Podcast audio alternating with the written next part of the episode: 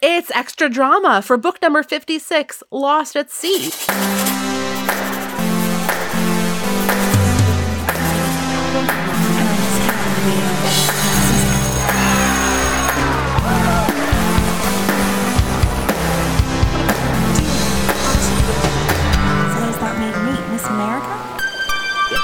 Hello, everyone. I am your host, Marissa Flaxbart. Welcome to Extra Drama and welcome to our guest this week, Haley Tubbs. Hi, Haley. Hello. Thank you for having me. We've been talking about the rollicking sea adventure and the deserted island drama that is Lost at Sea, Sweet Valley High number 56. And it all started with a lowly extra credit science field trip. The catalyst. The catalyst, ooh, a good a good science word. Did you ever go on a cool science field trip like this? This seemed like so extra to me. It did. So I'm honestly, I'm still salty, but on ocean um, plug. So, um, so I have two brothers. Um, both of them were able to go on the field trip. It was the eighth grade field trip that every eighth grader in my hometown went on, um, and it was a it was called Sea Camp, and it was a week in the Whoa. Keys where you do just a crash course of marine biology in the Florida Keys. Um, you get on a bus, Oh you drive overnight to get there, and they have all these stories. They talk about like, you know, snorkeling with sharks, deer that would just approach you in the Keys. Everyone having like close encounters where they got to feed deer. Not really necessarily um, a marine biology thing, but that was a cool story. Lots of people had. Yeah, you got to like research things in an actual lab. Um, a lot of just like this field trip, a lot of you know driving around on boats. um, I'm sure tide pools were a huge part of it. Yeah. But anyways, when it came time for me to go on the field trip, they booked the field trip over Halloween weekend. Halloween was on a weekend this year, and nobody signed up. So they canceled the field trip because they didn't have enough interest. no. And I've been sad about it ever since.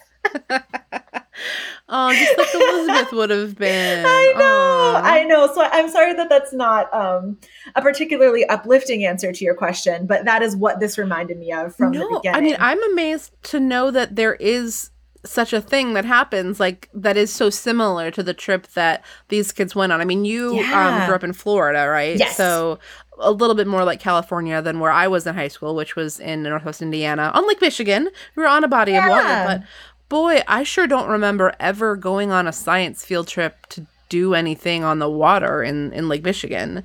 I don't remember doing any cool science field trips in high school, really. I mean, maybe I'm just forgetting about them, but so they couldn't obviously couldn't have been that cool. Um, we- you know, I was in Girl Scouts, so we had a certain amount of like that element of like being out in nature and lots True. of, you know, lots of different kinds of badges that you get for, you know, learning about different kinds of plants and all that stuff was a big part of my childhood, but it wasn't a part of science class. Right. It was a part of like recreation. Sure. Yeah, Uh, definitely.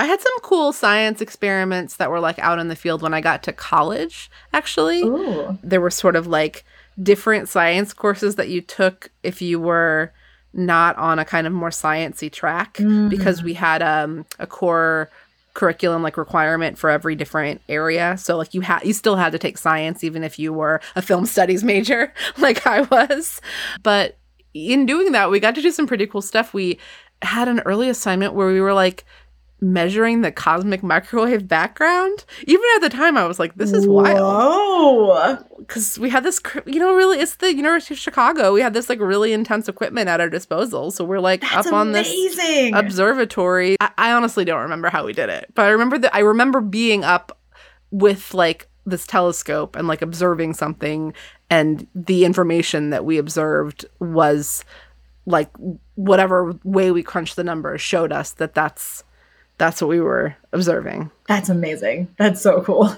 It's pretty cool.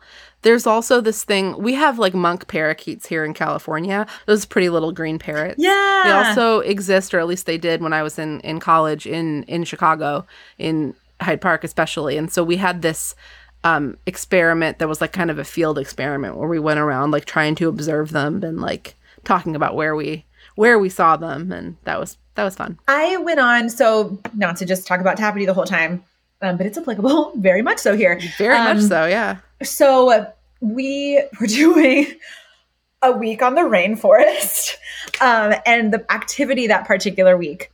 Um, because typically we'll do like a, a fun magic school bus style mission um, where we go on a science adventure, a very narrative adventure, and learn something, learn many things, hopefully, um, and have fun while doing it. And then we'll have other activities. We'll have, um, you know, our more hands on either creating something or doing an experiment type activity, um, and then a, a trivia type activity. But the one that I'm about to talk about is we have a drawing activity as well. And this particular drawing activity for the rainforest was to draw a parrot.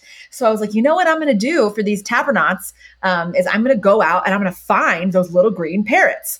Um, and I'm going to film a video of myself with one of them and blow their minds because we're drawing them this week and this will be great because they exist where I live. Um, so I went on this hike out in Malibu where I had seen them before and I spent like maybe two hours tracking down these parrots. I would hear them and like go towards the sound. And eventually there was um, there was a few in a tree pretty far away. So I used as much zoom as I could on my phone camera, zooming in, Uh-huh. trying to find these parrots.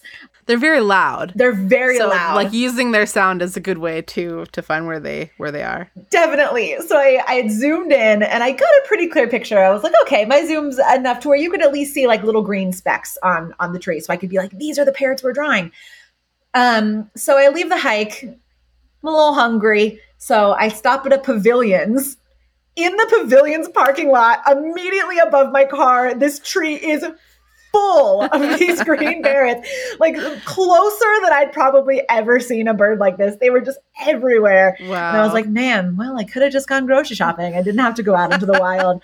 But Southern California is crazy, as is evidenced in Lost at Sea with their wildlife encounters. It's, yeah. it's real Yeah. wild down here.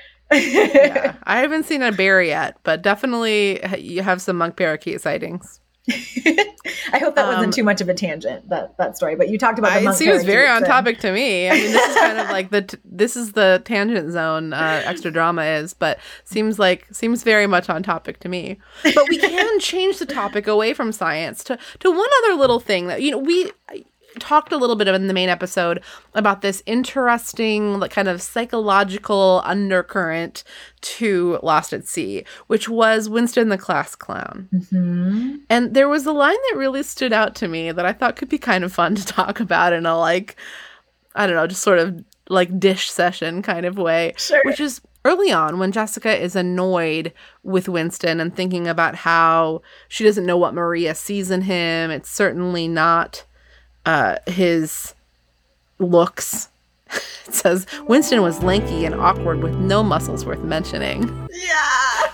but goes on to she thinks to herself he was an institution at Sweet Valley High, invited to every party because he provided free entertainment.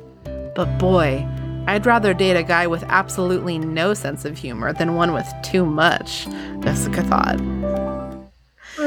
And uh, I thought when I read that sentence, I was like, really? I, but I guess it's, I mean, too much sense of humor does sound pretty bad, but like no sense of humor, I don't know. What did you, th- what did, did you notice that at all? Is it just me? Did that- Definitely, but I think it's also because, um, and I hate to admit this because of what this says about me, um, but I had to learn that exact lesson in college. Oh Um, no. I uh so I didn't really date much in college. Um and uh there was this um strapping gentleman. We had a real meet cute uh my senior year in an elevator um where we discovered that we lived across from each other in an apartment building and he left a note on my door saying like if you ever need milk or sugar, you know where to find me. And I was like, okay. Oh, Um, turns out that's the most clever thing he will ever say in his life. Um, he's very, it's a real very Bruce handsome. Patman you got on your hands. Yeah. yeah. So, um, uh, very attractive. And at that point in my life, I thought, like, if I'm attracted to you, like, the rest will come. You know what I mean? Like, that's the. Mo- I was like, I think at this at this particular moment in my life, I think that that is the most important thing. And as long as we're attracted to each other, like, a relationship can happen. Boy, was I wrong. So I think I really came to know this when um we were literally sitting on a couch in his apartment just pulling teeth trying to have a conversation with each other. Um, we started playing Words with Friends because that was popular at the time. Um, Okay. uh, I was like trying to joke about things, didn't understand any of them. And truly, Oh, my no. life, that was the first time that I was like, personality matters. And like, I was probably too old to be learning that lesson. Um, but I was like, truly, there is more to a relationship. Like, you need to have a sense of humor. And that's when I realized that that was an important thing for me. Um, my husband now is very, very silly. Um, Yeah. so- Haley's husband and I spend like at least one day a week sort of making dumb jokes in a in a studio in Burbank. Like really, really dumb jokes. the daddiest of dad jokes. Yeah, yeah. So I laughed really hard today at a joke that I wrote that wasn't even a joke. It was just like a a repetition of words. You know, it was just I laughed so hard. I really cracked myself up. Oh, Tappity is a haven for corny jokes like that. It's it's where they all belong. Yeah. They can all live their best lives. All those corny jokes. Um, but yeah, so I really, uh, I really felt that. I was like, oh, Jessica, in your life, you will learn that the way somebody looks is the least important part of your relationship. Will she learn that? I hope she learns it. I, in, I mean, I think that my husband is a handsome man. I am attracted to him as well. So I'm not saying like I learned my lesson and now you know he's silly and that's enough. if he's listening to this podcast, um, but Yeah. but truly, I learned, and in that moment, that was my exact thought: is like, oh, you're young. Soon you will know that. Too much sense of humor is maybe the most attractive quality in another human being because it's a long life. It's a long life. There are many ups and downs Yeah. especially when you have a Marissa knows very well the uh, trials and tribulations of us having a one-year-old and trying to go about our lives with our one-year-old child that takes 200% of our uh, mental energy at all times and Marissa's uh, so- At all times. yeah just when we're working together He's great. I like him a lot. Thanks. But yeah, no, I uh, for me I'm really I am the sort of person that like for me there's a big difference between seeing and acknowledging that someone is physically attractive and actually being attracted to them. So if I saw someone who was really attractive and I, I learned that they were dumb, like I the attraction it would ne- it would like it's not that it would cease it's that it would never have had a chance to like foment. Like i wouldn't i wouldn't have gotten to the point to be attracted to them. Whereas on the flip side if someone is not you know visually appealing to me but i get to know them and and you know, i'm like a maria santelli in that way you know? Absolutely. i don't winston doesn't sound like my type physically but if i got to i mean nor really he sounds like an annoying little shit. But, but if I got, if I, I, I will have to admit, if I were stranded on a deserted island with Winston and he were single, I would have started thinking as soon as he started showing what a great guy he was. I would have started thinking about how, like, oh, well, if we're stuck here for too long, you know, maybe we might have to keep each other warm at night. You know, I would, I would have percent. gone to that place that Jessica never goes. Even when she's fantasizing. I read a quote in the main episode about how she's thinking about how he's going to look like Rip Van Winkle with those long beard and she's going to have scraggly and she doesn't think about their little children that they're going to have or how they're going to be married by like a, you know, a coconut on a stick because, you know, and it was she doesn't think about that. dangling. She was like, you know, my sister's gonna get married, my brother's gonna get married, and I'm gonna grow old with Winston, but doesn't move towards Doesn't like the marriage. It's just like she she talks about two weddings and then uses the phrase "grow Yeah. old with Winston," and still it doesn't come to the point where she's like, maybe him. Yeah. But one thing I will I'll say that you- I sorry. Oh, I was gonna say, and I'll tell you, Jessica, I don't know how long she could go without having some some physical affection. True. I, you know, they would at least have to make out a little bit. I think after after three or four days. I mean, she couldn't go six hours without a date on this field trip. So, I mean, multiple days.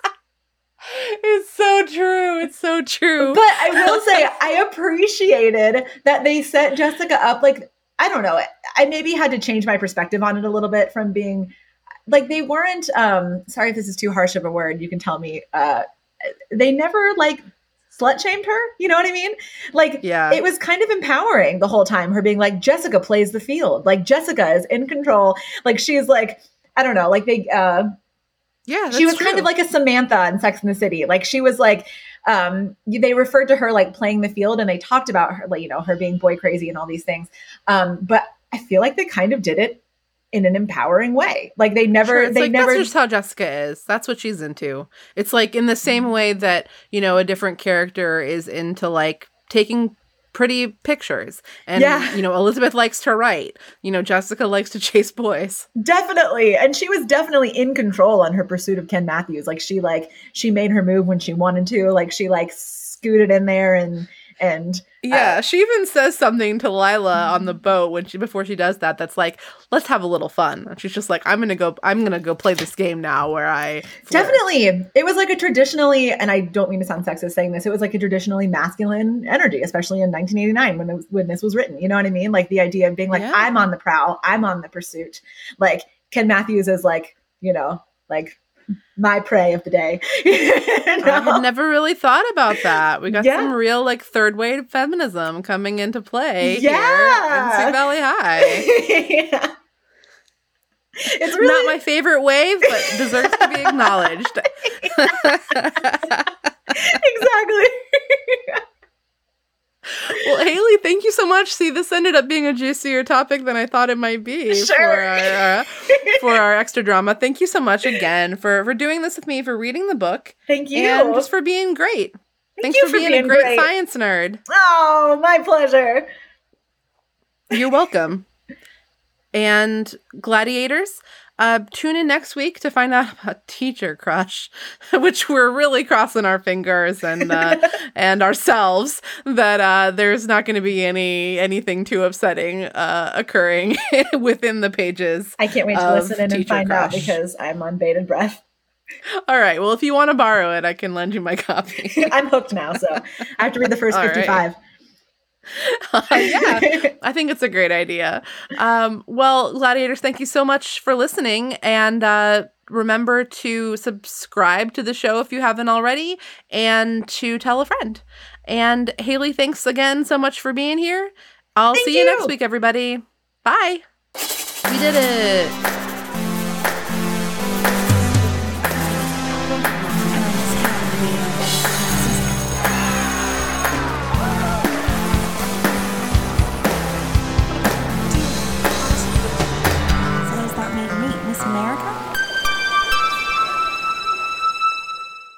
And I was like, I'll start now and I'll read a little bit each day. I have like, you know, three or four days to read it. And I just read the whole thing. It like clipped along. I was like, well, I like I can't stop. I have to know. so